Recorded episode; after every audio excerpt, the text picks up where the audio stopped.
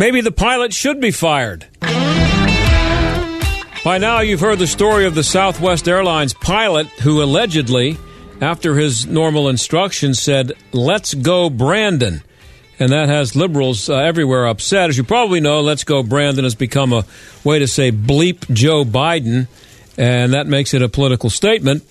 There are reports now that uh, he may not have actually said, said that, but if he did, should he be fired?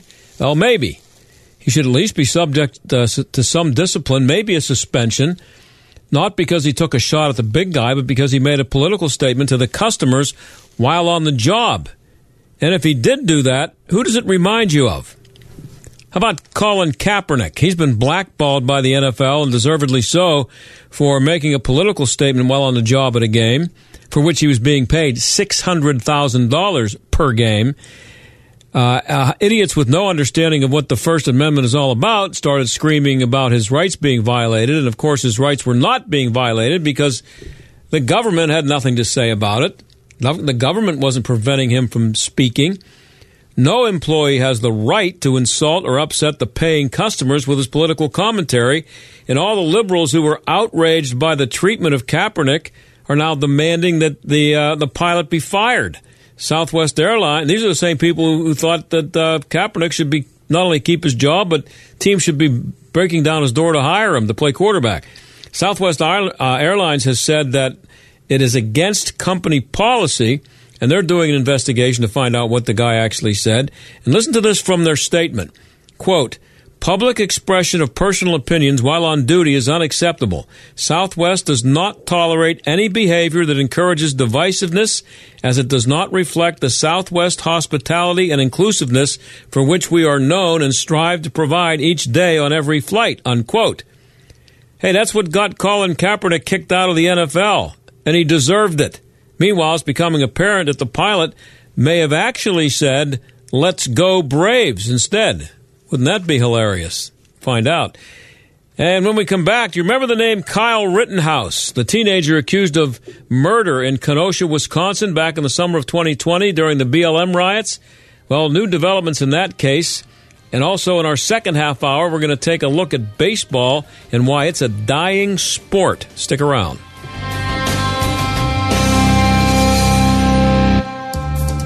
If you're with Verizon, A T and T, or T-Mobile, you're paying too much for your wireless service.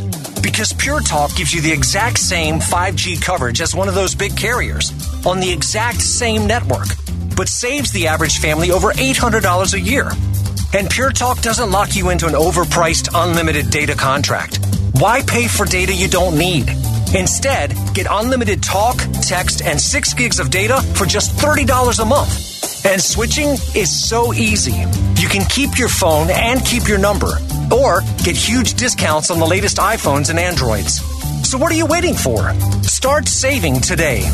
Go to pure talk dot com, type in your address to find the coverage at your home, then enter promo code HALF OFF, and you'll save an additional fifty percent off your first month. That's pure talk dot com, promo code HALF OFF. Pure Talk is simply smarter wireless. It's finally time to replace that old leaky roof, or how about some new siding? You can count on Windows or Us, the area's premier exterior replacement company. This is John Steigerwald. With over fifty years experience in the home remodeling industry, Windows or Us offers repair and replacement for roofs, siding, gutters and downspouts, windows, entry doors, even decks. A leaky roof left unfixed can lead to mold and mildew. Maybe you lost siding during the recent windstorms. Don't put those repairs off. Windows or Us offers twelve months no-interest financing and no processing fee through Dollar Bank. Want new factory direct replacement windows for your home or office? Choose from one hundred percent vinyl, commercial aluminum, wood, and composite. And how'd you like to never clean your gutters again? For a limited time, get a free gutter filter with the purchase of complete siding or roof replacement. Offer valid through twelve thirty-one twenty-one. All with twelve months, no interest, no processing fee, and backed by the best warranty in the industry. Schedule your free estimate and inspection today at windows or us pittsburgh dot com. That's windows or us pittsburgh dot com. Do your pets have the same energy they used to? Do they have problems with itching, scratching, a dull coat, or goopy ears? Then your pets need Dynavite. D I D I N O V I T E dot com. For over twenty years, pet owners have trusted Dynavite to supplement their pet's diet. We started Dynavite, and in our first box, we noticed a difference. Dynavite is an all-natural daily supplement made from whole foods that helps support your pet's immune system, digestion, skin, and coat. Within three weeks, he's not scratching and itching, and he's an all-around happier dog. Today's commercial pet foods are processed at high temperatures, which bakes out all the essential goodness. These processed foods can lack the essential vitamins, enzymes, and probiotics that contribute to overall good health. Adding a scoop of Dynavite to your pet's food bowl is the answer. If you love your pets as much as I do, you'll want to do what's best for them to live long, healthy, happy lives. I have two cats and two dogs. All four of them are on the Dynavite. You won't believe how happy your dog will be. D I N O V I T E dot com. We love our cellular shades from Blinds dot com. They're beautiful and make our entire house feel more like home. Thousands of customers update their home every month with Blinds dot com. Whether you just moved to a new place or just want to give your home a little love this fall, go to Blinds dot com for brand new window treatments and make your house feel more like home. Blinds dot com makes it easy and affordable to upgrade your whole house with the latest styles, premium materials, and even motorization. With no hidden fees or misleading quotes. Not sure where to start? Get advice from a Blinds dot com professional design consultant for free. Whether you want to do it yourself or have them handle the measuring and installation for you, Blinds dot com has you covered with free shipping and a one hundred percent guaranteed perfect fit. Go to Blinds dot com now to shop and save up to thirty-five percent off site-wide. That's Blinds dot com for up to thirty-five percent off. Blinds dot com. Pay over time with PayPal credit at Blinds dot com. PayPal credit is subject to credit approval. Visit Blinds dot com slash PayPal for details. Rules and restrictions may apply. This is the John Steigerwald Show on A M twelve fifty and F M ninety-two point five. The Answer. So you remember Kyle Rittenhouse? He's the teenage kid who was accused of murdering two people during the Kenosha, Wisconsin uh, Black Lives Matter riots in the summer of twenty twenty. The charges are bogus, of course, and jury selection uh, is, uh, I guess, I think it's uh, starting tomorrow. But there's been a major development in the case. Uh, Victoria Taft of P J Media dot com has been writing about it. She has the latest and joins us now. Victoria, always good to have you on. Thank you. Thank you. Always enjoy being in Steiger World. So uh, what happened today with uh, it's kind of a late, uh, looks to me like a late-breaking development. What happened today with the defense team? Well, first of all, there is jury selection going on today, and what's interesting is in listening to some of the answers that the potential jurors who will number twenty are giving uh, is interesting. Uh, some people just absolutely hate guns. One person decided that the gun that Kyle Rittenhouse was holding that night was in fact a machine gun, so uh, I think she was on, she was summarily dropped eventually after they tried their best to plumb the depths of this woman's uh, interesting mentality. And uh, then what you're referring to is this week's episode in the defense team. And Robert Barnes, who's a well-known national figure and is a defense attorney, uh, not only um, he's a civil rights attorney as well as a taxation law expert. And that, of course, doesn't come into play here necessarily, except he had um, been given the green light eight months ago to put together a team to help the jury selection in the Kyle Rittenhouse case so that it would not turn into the Derek Chauvin case, which was a travesty of justice. I mean, no one who's a at least neutral and fair can say that that particular jury was fair and impartial. They weren't. There were a couple, at least a couple of them that went back and said, gee, you know, I, I would have thrown the book at him right away. Why'd we waste one so much time? Another woman, another person said that she was afraid that if she came up with a guilty or not guilty verdict that there would be unrest in the city. And indeed, that is what's happening in Kenosha, Wisconsin, uh, at the trial of Kyle Rittenhouse, where we find out from Robert Barnes' uh, spade work on the polling and different questions asked of people in Kenosha that two-thirds of the people in Kenosha believe Rittenhouse to be guilty. And how you get a fair trial in that milieu is anybody's guess. Yeah, um, but um, there, there's other, been other cases where people have, where a guy looks really guilty and most people consider him guilty, and then he's found to be not guilty. Um, how is this different? I mean, is it, how intense is the belief, and strong is the belief that this guy should just be taken to prison and left there for the rest of his life? Well, there's been so much disinformation in the case that there are some people who believe that whatever Kyle Rittenhouse did last time in August of twenty twenty, that he was doing it wrong, that in fact uh, he just shot in cold blood. They assume the facts that are not in evidence. And that's because the prosecutor in the case has been working for more than a year for uh, explaining to the now tainted jury pool that Kyle Rittenhouse had other bad intentions when he went to help that night in Kenosha, Wisconsin, on night three of riots by B L M and Antifa. And uh, he was there, according to Kyle, and by all available evidence, uh, simultaneous Uh, and um, video and other statements by people who were there.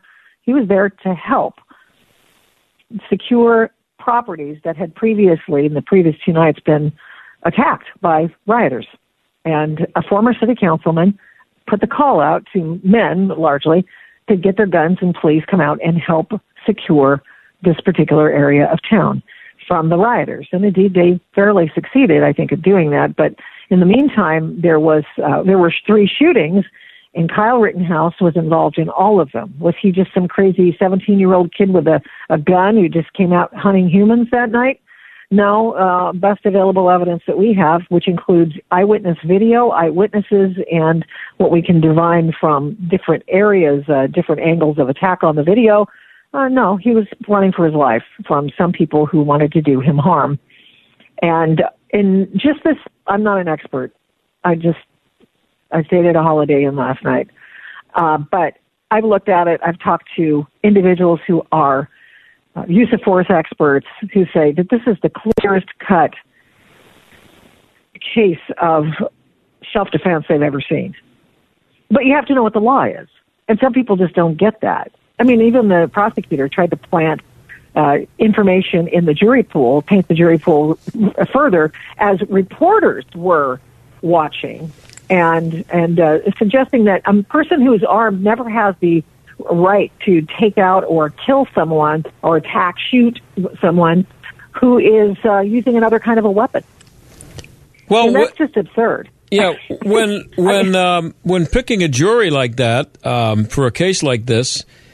Um, I, I'm guessing I've never been in a, I've never spent time at a uh, criminal trial, but um, I'm guessing that they are asked about their uh, knowledge of laws and uh, whether they, what, what they consider to be self-defense. And th- do the jury, the people in the jury pool get to see the video as they're being questioned? It has been entered into evidence, though the prosecution tried hard to keep it out.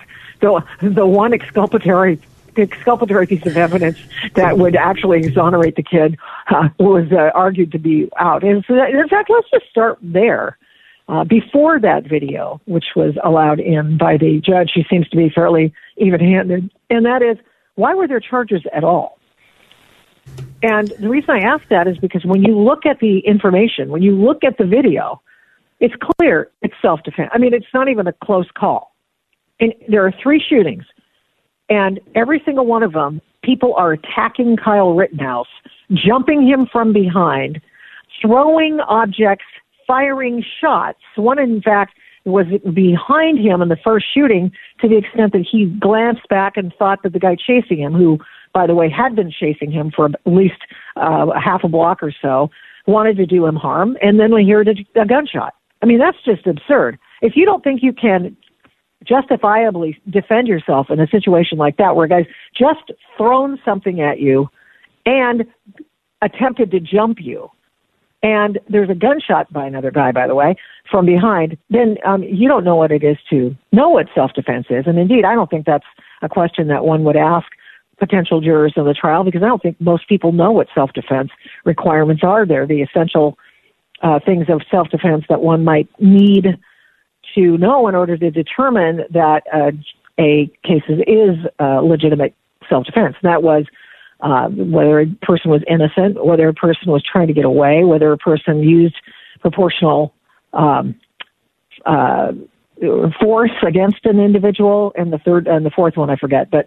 Uh, be that as it may, which means that I'm probably going to screw up if ever I need to defend myself. So let's hope, let's hope to God I know what all yeah, the elements right. of self-defense are by that time. But anyway, I mean, you know, so those people aren't going to know that either, yeah. most people, unless they're N R A teachers or something. And so there well, you are. Well, this was a Black Lives Matter riot. I mean, uh, you know, they like to call it a demonstration, yeah. but it was a riot. Um, and... Um, Race obviously played a major role in the George Floyd situation, but these three people who were shot uh, were all white. And yes, they were. And so it's even harder for them to make the unchecked claim that Kyle Rittenhouse is some sort of supremacist of some sort. If one of the victims had been black, I mean, it would have been all over for him, frankly. Um, but notwithstanding the fact that it was all self-defense. However, yes, there were times and efforts by the prosecution as well as the people in the media who tried handily to, and, and in fact carried out and handily so the reports that there was some racial element here. And the reason is, is because it started out as a police shooting. This was days and, you know, several days before the Jacob Blake shooting, in which a man who's wanted on sexually assaulting his partner and indeed had a warrant out for his arrest and was wanted on self or domestic violence, uh, had come back to revisit his wife, I believe it is, and uh, with his kids in the car, and uh, wanted to create havoc, and the cops were called because he was being violent. And so the, Jacob Blake runs back to his car with his kids in the back seat and eluding the police officers, not stopping when they said, if he just put his hands up and just... Lived, lived to fight another day, Jacob Blake. But no, what he did was he ran to the car where there was a knife, and then he did everything wrong and later admitted it and got shot for it. And and he's still alive. He's paralyzed and in a wheelchair. It was a terrible, terrible shooting, especially considering that it was in front of his poor children. But that doesn't make it the cops' fault necessarily, no, frankly. No. So this was the milieu against which these, these riots occurred. These were riots that C N N had one particular uh, reporter who went in front, who said it was standing in front of rioters, uh, setting things on fire, saying that it was a mostly peaceful pro- protest. Oh, is that where that I mean, happened? Was that was Kenosha. I've seen yes. that video. That was Kenosha. Okay. Yeah. That's nice.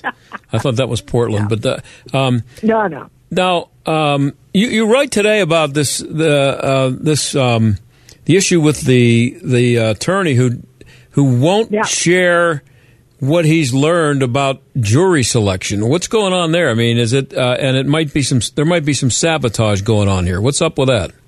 Well, he thinks that the reason that he's not being allowed to be a part of the case is because he thinks that someone else is calling the shots in the defense team of Kyle Rittenhouse and not of the, the attorney, Mark Richards, who's the chief attorney in charge. Uh, he's concerned.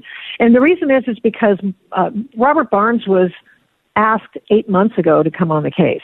I think he, he probably approached them and said, look, don't let happen to Kyle Rittenhouse hap- as happened to Derek Chauvin.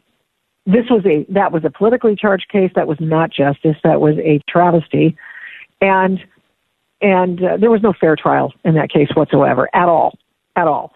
And so what he did was, Robert Barnes did, he started polling and found out that two-thirds of the people in the city of Kenosha, Wisconsin, believe that Kyle Rittenhouse is guilty. We already covered that. But so he had come to town, he rented a house, he had twenty people on his team, body language experts and uh, data processing people, people who were running the numbers from the extensive polling they had previously done to help with jury selection so that they didn't have duds on the jury like happened in the Derek Chauvin case. He came with a lot of ammo. So all of a sudden, earlier this week, he started getting the feeling that there was a switch in the uh, strate- uh, strategery Uh, in the, in the case. And so he's, he grew very concerned, went back, and then all of a sudden discovered that, oh, and by the way, all the people you have coming in for this case, all the, the things that you've done for this case are not going to be required. And furthermore, you will not be allowed to be in the courtroom. So Robert Barnes is going, I don't even know what to tell you. I mean, what the heck is going on here? I mean, you want the best people available. I am that best person available. I brought the A team. I have brought the dream team of jury selectors. And you're saying, no, what, what? Well, who does that? Well, so, what's what? Uh, we're talking to Victoria Taft of P J Media dot com. You can find her piece on this at uh, P J Media dot com. Um, so, I mean, what what could the what would be the other possible explanation for a guy doing this? I have no idea. I think um, it, it, Barnes delved into it a little bit more. He was he was given assurances that the trust fund or the fund, the defense fund that was raising money for Kyle's defense was being run by Kyle's mom. And he had been given assurances for lo those many months. Why? Because Lynn Wood, the disgraced attorney who previously had been his defense attorney and had disgraced himself not only in that case but in others, had done a, held a fundraising thing. Uh, he had a GoFundMe or whatever the iteration it was of that, raising money for it. But the money wasn't going to Kyle's family, and Bar- that really bugged Barnes. He didn't like that. He thought that was a lo- he thought that was a breach of fiduciary, and so uh, the other one was set up with Kyle's mom in charge. Well, we found out this week his mom, Kyle's mom's not in charge of that; that somebody else is in charge of it, and he apparently was one of the actors that was involved with the first one. So Barnes went, "Oh hell no, I'm out of here." Wow. And uh, they they didn't want his they didn't want his help. He gave them all of his information, gave him all his data, gave him you know the readouts of the polling, suggested questions, all of it. He just doesn't have all the, the people there doing the body language and that sort of thing. Is the kid uh, st- in jail? Or is he? No, no. He's, he's been out of. He's been out. He, I thought so. He was out, he's been out of. Uh, he's been out of jail. Uh, Two million dollars bail is what they asked for him. Two million dollars. Now, with people, yeah, with it, people getting out on no bail, no uh, no bail yeah, things. Right. I mean, that's just pretty. I mean, sure, very serious crimes, obviously, clearly, but I mean, it is kind of unusual. And this is going to go on for a while. You, you guys, P J Media will be covering this, right? Yes, every day. Are you in charge? And oh, well, am, am I in charge? No, I. I God bless America. I am taking in all of the different reports that I'm seeing come through mm-hmm. and taking the best of everything and yeah. watching it myself so that I, I just don't trust one person to follow everything in the trial. I think that people have their own things that they like to report on. And sometimes it's like, you know, it's like footnotes in a legal brief. Those are the things that have the most interesting elements of surprise in them sometimes. And indeed, it is the offhanded remarks. It's a question asked by an attorney. It's a bizarre question, as I saw earlier in the afternoon, uh, by a woman who thought that what Kyle Rittenhouse's gun was a machine gun. I mean, just sort of ignorant. And, um, and it's, there's nothing wrong with that if you can learn that person up, if you can school them up. But she was just afraid of guns, and she needed to be honest about it. And I think eventually she was like, oh. This seems so, like uh, a case that, um, that that this kid should win. I mean... Uh, um, unless it's just so contaminated, the, the, the jury pool, and it, it, that that would be the only explanation, right? I mean, if, uh, oh, sure. based on what you oh, your no, description is, of the of the videotape and everything. Oh yeah, I mean, there's so much evidence showing that this was everything. You know, you think to yourself, "Good God!" I mean, three times you're involved in a gun battle on a single night. That's insane. And the thing is, is that. Every single one of them was self-defense. So, and, and he was in this crazy milieu. He had people literally chasing him. And after he shot the first guy who was going to kill him, that guy had just been let out of the loony bin earlier that day. I say loony bin. He said he was out, let out of jail. In, in reality, it was a mental lockup of some sort. And he, that guy was just stone cold weird. I mean, that guy is just a nut. And he was there asking people to shoot him all night. And apparently he ran after Kyle for whatever reason, hoping maybe, who knows, well, that he would shoot him. Well, Victoria, well, who I'm, knows? I'm out of time now, but I, I'm I'm going to warn you right now, I'll be calling you back because okay. uh, this is a very interesting case. And if you're available, I'd love to have you on again to update this as it goes along. I appreciate it. Yep, you bet. Okay, thank you. That's uh, that's Victoria Taft of P J Media dot com. Check it out. Uh, check the story out there, and we'll be right back.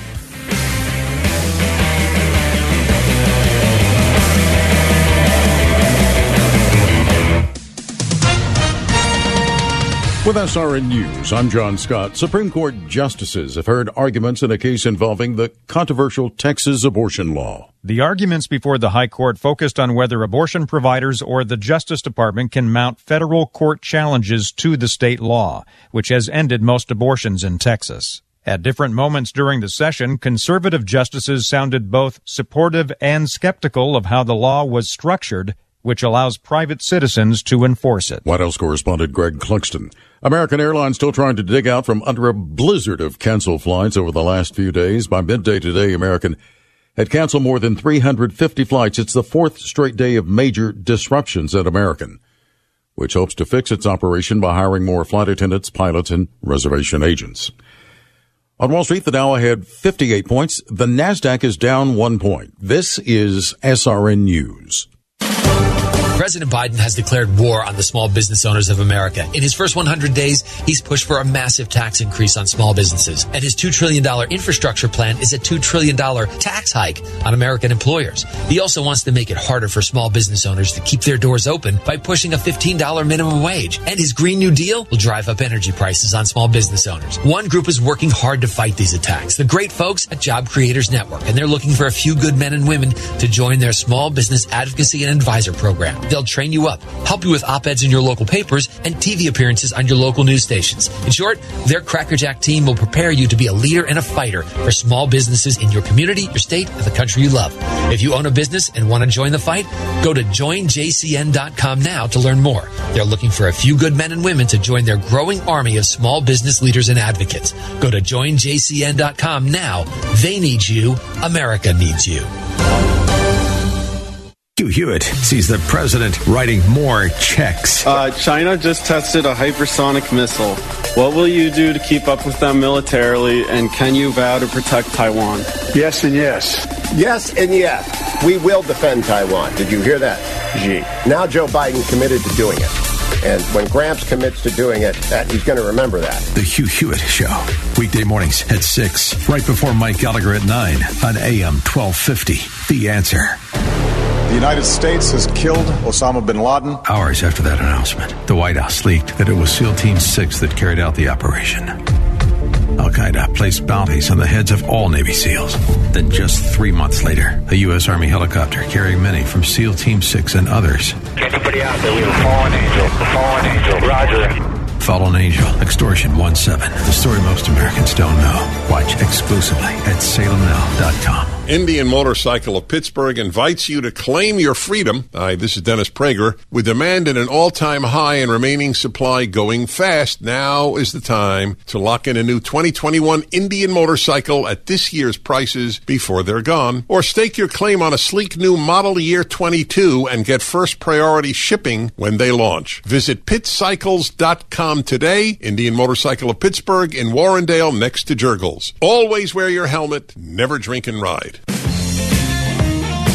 Any supplier can drop a box outside your door, but if you want a partner who delivers great customer service too, rely on Cintas. Your dedicated service reps can deliver what you need to help your business run smoothly.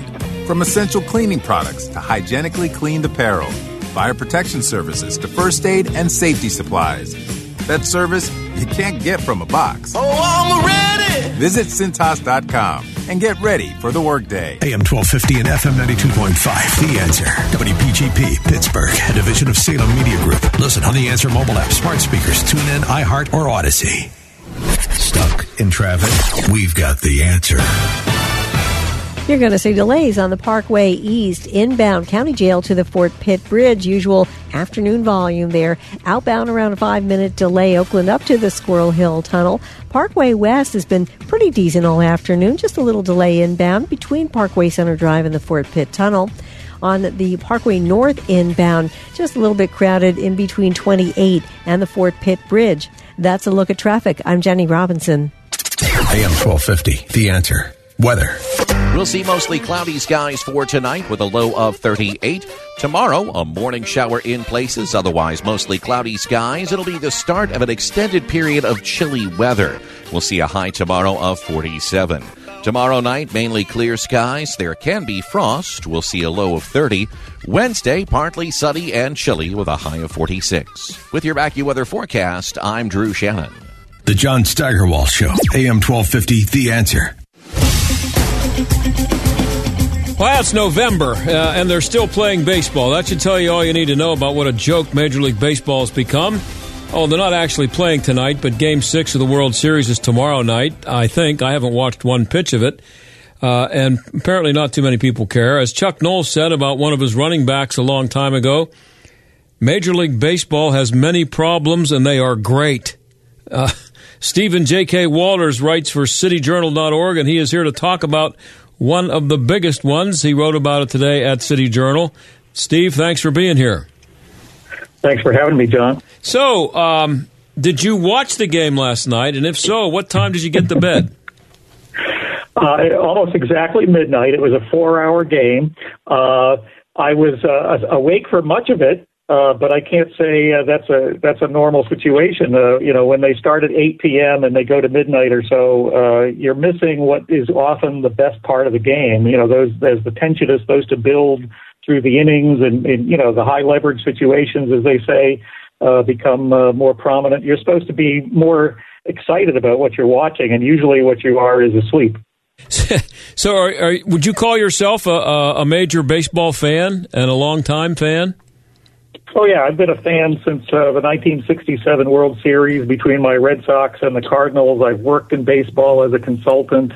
Um, I love the game. There are times, even though when I was working as a consultant, as I was watching the games, I would I would literally leave the park thinking, even though they're paying me, they can't pay me enough to watch this. Uh, it, it sometimes just became too painful to uh, to see these, you know, four and a half hour games where, you know, the, the game that you loved in, in your youth has uh, changed uh, significantly over the years. When, when did you start finding yourself thinking that when you were leaving the ballpark?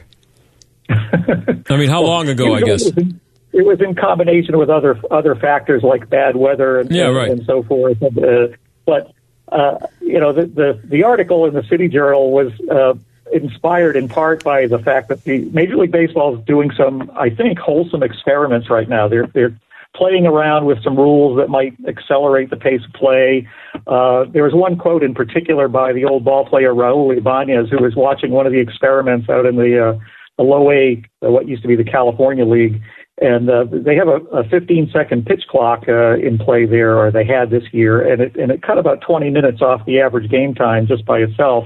And Ibanez noted that, gee, this, this rolled back the hands of time to the eighties when I was, you know, when he was growing up. And he said it, it just really improved the focus and the flow of the game, and it, it made just a much better product when everybody was paying close attention, when there weren't so many committee meetings, when there, you know, there's not batters stepping out every uh, between every pitch to tighten their batting gloves and, and so on and paw the dirt.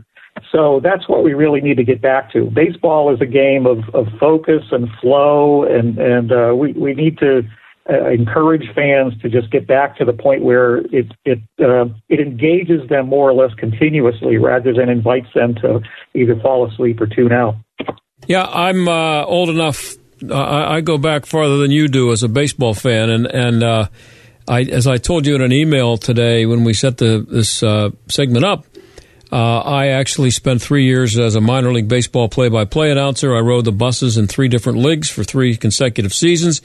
That's what I wanted to do. I wanted to be a baseball announcer, and I I don't have the words to describe how glad I am that I didn't do that. I ended up having a career covering sports and covering all the sports here in Pittsburgh for thirty years. And this show is not a sports show, but I I I, I do incorporate sports into the show when I think it's about more than sports. So that's why I have you on here, because I, I think this is more. This is a, this is also a cultural story. Uh, I hate to see a great game and a great institution and a great pastime like baseball going down the toilet, which is where it's headed. Yeah, it, it's uh, Pittsburgh is a great sports town, and I was looking at the attendance figures. Uh, you know, the the seven years ago when the when the Pirates were in the playoffs, uh, they drew over two million, two and a half million fans, and it's it's a morale issue for a city. It it makes everybody feel better when teams are going well and when they have this this national pastime to to pay attention to. It cheers everybody up. It unites us, and, and so forth. So.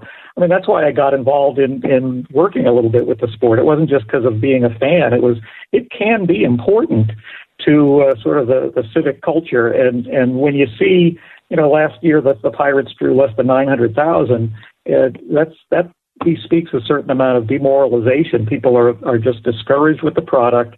They're not happy about that, and I think that extends into into some other things as well. They're, you know, it just makes you not happy to be a, a Pittsburgher. Um, Or in my, I'm calling for Baltimore, so it's, you know, we're not happy about the way uh, the Orioles are going, and, and it extends into other things. The Orioles are actually worse than the Pirates. I, for anybody in Pittsburgh, that's that's hard for anybody to imagine. I covered the, the World Series in nineteen seventy-nine. I was there, and I saw how crazy Baltimore was. And when you talk about, you know, the effect that it has on a city, and here's the thing about baseball, Steve, that I'm sure you're aware of. Um, What I loved about baseball was the everydayness of it. That, uh, you know, in football, I covered Super Bowls, and I got so sick of listening to sound bites and doing stupid interviews for two weeks leading up to the game. You compare that to the World Series or a Stanley Cup playoff, uh, which, you know, a Stanley Cup run, which I covered a couple of. Uh, you have games every night or every other night. Um, baseball, if you have a really good team, It's it's great for the city because everybody has that thing in common every single day. People are talking about it. Did you see the game last night? And that's that's just completely disappeared when you have a team that stinks for most of the last forty years. It's gone. Right. That's exact exactly. And, you know, the, baseball has to clue into the fact that they are selling the, the product here is competition. And when teams tank or when, when teams just say, well, we're going to be rebuilding for three or four or five years, uh, they are, in effect, telling fans that we're not going to compete. And, and that's just a, uh, that's a contradiction in terms. That's the product that you're selling. You have to try, and you have to every year go out there, try to put the best team you can on the field, not just five years from now, but this year. And and that's what can be so demoralizing. It, you, you're not you're not going to want to follow that slowly developing one hundred sixty-two game story if from game one onward, you know, well, this team really isn't in it this year. Everybody should try to be in it. Uh, that's why what, one of the reasons I wrote that article is because the, the collective bargaining agreement is coming up for negotiation very shortly. This winter, we're going to be reading a lot about, you know, labor negotiations, which is, again, not why we tend to follow sports, but it's very important. And, you know, in addition to improving the pace of play, and I think M L B is working on that with some of these experiments in the minor leagues, they really do have to work on this competitive balance issue so that teams say, yes, uh, it, it, it, I need to get uh, players on the field who can make me respectable, and we're going to go for that brass ring every year. That's what fans want. Uh, you don't want to be so disengaged from from contention on a on a year-to-year basis that you just sort of give up on the sport and become demoralized and say, like you did earlier, I'm not even going to bother watching the series this year because we're so far from that, uh, you know, what's the point? Yeah, I'm, I'll give you an idea of the kind of baseball fan I was. Um, and as a fan, I also understood how to, you know, cover the game without being a fan. But as a as a play-by-play announcer, I was kind of a homer because I grew up listening to Bob Prince, and, you know, that's what you did. But um, if the uh, when when uh, most people were watching March Madness in March, I was back uh, this back many years ago when we when we had cable T V, and one of the stations that they offered was W O R out of New York because they carried Mets games, and that was a big deal. There was no E S P N or anything. I would be watching Dwight Gooden pitching an exhibition game for the Mets instead of watching March Madness. And now, yeah. Major League Baseball, my official stance is that Major League Baseball, until they get a salary cap, is dead to me. I, don't, I haven't seen a pitch this year, not one, live. Well, I don't think it's realistic to hope for a salary cap. Uh, the union in, in baseball is a lot stronger than the unions in, in basketball and, and football. But there are lots of things that you can do Uh, you can talk about salary floors. You can talk about other formulas with revenue sharing that'll get you fairly close to the effect of a salary cap. Um, and, and that's the key thing. Every team has to have the proper incentives to say, every, you know, going to those winter meetings in December, what can we do to, to get respectable and, and compress the, the variation in the standings from, you know, you had two teams winning uh, over one hundred games in, in the, uh, you know, the West this year, and you had a lot of other teams winning fifty or sixty, and that's just too big a gap. So you need those those teams in the smaller markets that are typically not uh, big spenders. You need to give them an incentive to, to try uh, on an annual basis. And you need to maybe uh, think about doing what the N B A did with lottery picks and so forth, so that not everybody just thinks, well, we're we're almost guaranteed a top uh, pick or a top three pick if, if we if we lose, so we might as well. Um, I think that those are going to be some of the key considerations in this uh, collective bargaining Uh, round of talks, I, I, at least if M L B is serious about uh, solving some of these problems that have led to the, the steady decline in World Series ratings. Yeah, they you really know, do have to close up that gap. Yeah, and uh, I don't know if you're aware of this or not, and I don't know if it still exists, but um, I remember doing an interview with Kevin McClatchy back before one of the uh, the labor agreements, you know, while it was going on before the settlement, and he said that we have it in our power in the National League to prohibit visiting teams from televising their games out of our ballpark if we want to, that, that we control that. And he said we could uh, demand half the revenue from every telecast that we're involved in if we wanted to. And he he actually told me that that's what they were hoping to do. And I think what happened, uh, Steve, is that um, they what happened was the bigger market teams bought off the small market teams by giving them just enough revenue revenue sharing to be um, profitable, but not nearly enough revenue sharing to be competitive for free agents, which is what makes you competitive. And so that was twenty years ago, and the Pirates have been in the toilet for every year since then, except for like two or three. So, uh, I, that, that, in other words, if you want to have revenue sharing, why don't Why don't the Pirates say to the Yankees when they come here for an interleague game, hey, it's nice of you to come in. I know you guys are getting, you know, a, a, a couple hundred million dollars a year for your T V contract. We're getting thirty. You're not televising the game unless we get half of what you're getting. But they won't do that, so that's why I have no sympathy for them. Right. Yeah, it, the uh, the commissioner's job is not easy. Uh, there are a lot of those formulas that are uh, different from the N F L, sort of as a historical mistake. I mean, the N F L's money uh, is largely from a national T V contract. A lot of the baseball teams get a lot of local money, and because, you know, there are ten times as many New Yorkers as there are people in the Pittsburgh area, you know, those teams are going to have more local revenue. What you've got to do is figure out a revenue-sharing formula that actually incentivizes the smaller market teams to spend some of the revenue-sharing money, and, and so far that's been lacking.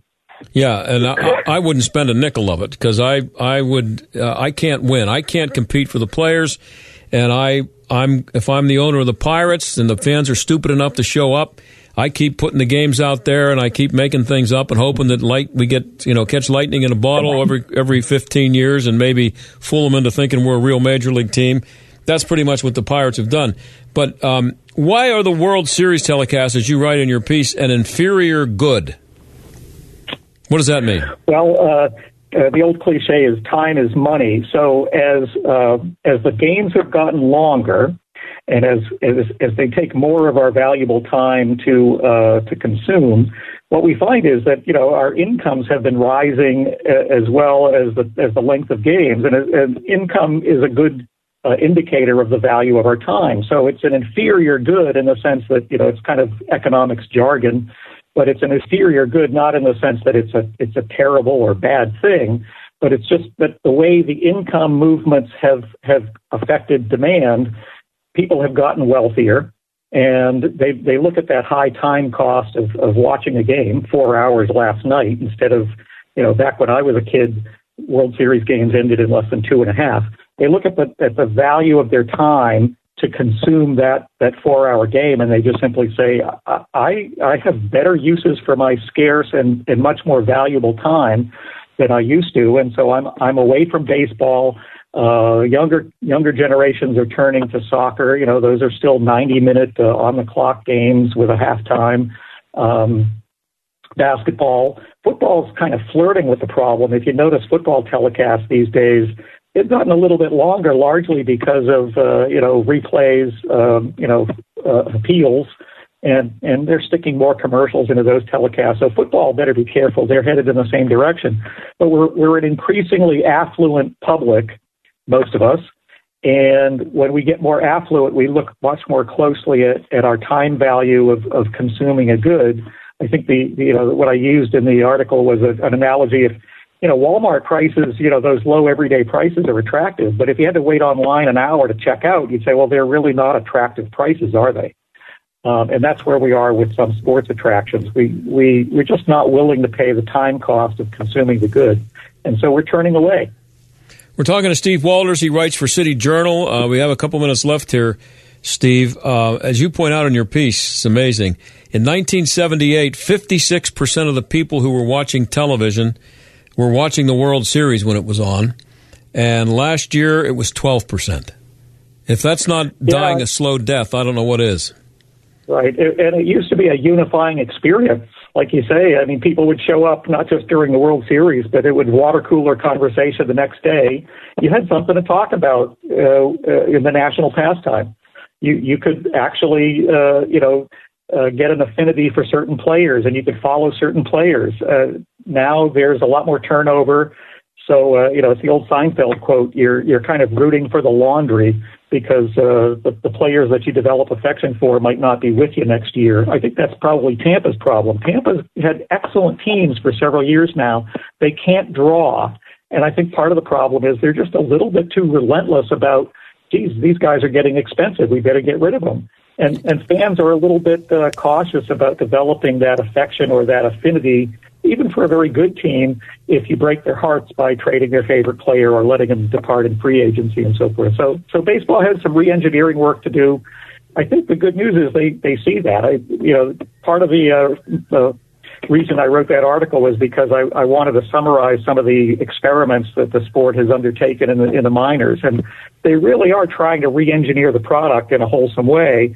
Uh, what remains to be seen is whether the union will allow them to change some of the rules, like a pitch clock and, and you know controls on whether the batter can step out between every pitch and so forth. Um, they, the, the union and the management really have to put their heads together this this uh, winter and figure out a way to turn this uh, around. The trend is is very, very troubling in terms of the total audience, as you said. And uh, until and unless they engineer a better product, I think that trend is going to continue. And, and that would be a, a kind of a bad thing for the civic culture and, and for the national pastime. Steve, I'm out of time. I really appreciate you coming on. Great piece at City Journal. Stephen Walters, thank you. Thank you, John. Okay, we'll be right back.